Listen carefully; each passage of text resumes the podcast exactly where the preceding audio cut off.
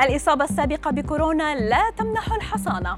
القهوة تقلل مخاطر الإصابة بأمراض الكبد. الخمول يهدد حياتك. أبرز أخبار الساعات الأربع والعشرين الماضية في دقيقتين على العربية بودكاست. لا تزال هناك تساؤلات عدة حول إمكانية الإصابة مرة ثانية بكورونا والسلالات المتحورة منه. وفي خبر محبط وجدت دراسة بريطانية جديدة أن العدوى السابقة لا تحمي المصاب بالضرورة على المدى الطويل من الإصابة مرة ثانية بكورونا لا سيما ضد المتحورات الجديدة من الفيروس.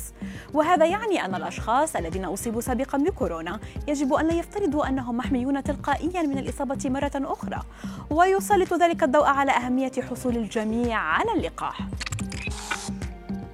ربما يتخوف البعض من مرحلة الشيخوخة وما قد يصاحبها من متاعب وأمراض لكن بالنظر إلى نصف الكوب الممتلئ يعتبرها البعض الآخر السنوات الذهبية وذلك لعدة أسباب منها وداع الصداع النصفي.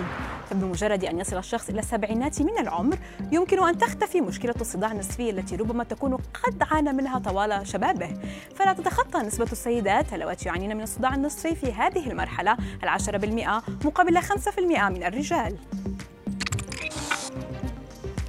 شافت منظمة الصحة العالمية أن من 60 إلى 85% من سكان العالم لا يمارسون نشاطا كافيا وأن الخمول البدني عامل الخطر الرئيسي الرابع للوفيات حول العالم.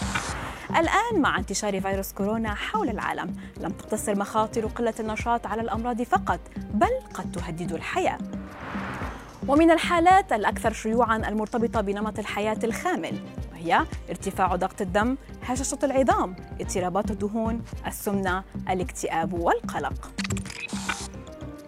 توصلت دراسة بريطانية إلى أن احتساء القهوة بشكل منتظم يقلل مخاطر الإصابة بأمراض الكبد المزمنة وخطر الإصابة بالنوع الأكثر شيوعا من سرطان الكبد والذي يسمى سرطان الخلايا الكبدية بنسبة 21% مقارنة مع من لا يتناولون القهوة وذلك وفقا لما نشرته ديلي ميل البريطانية وفي ضوء نتائج الدراسة يتضح أن البن المطحون مثل الإسبريسو هو الأكثر فائدة.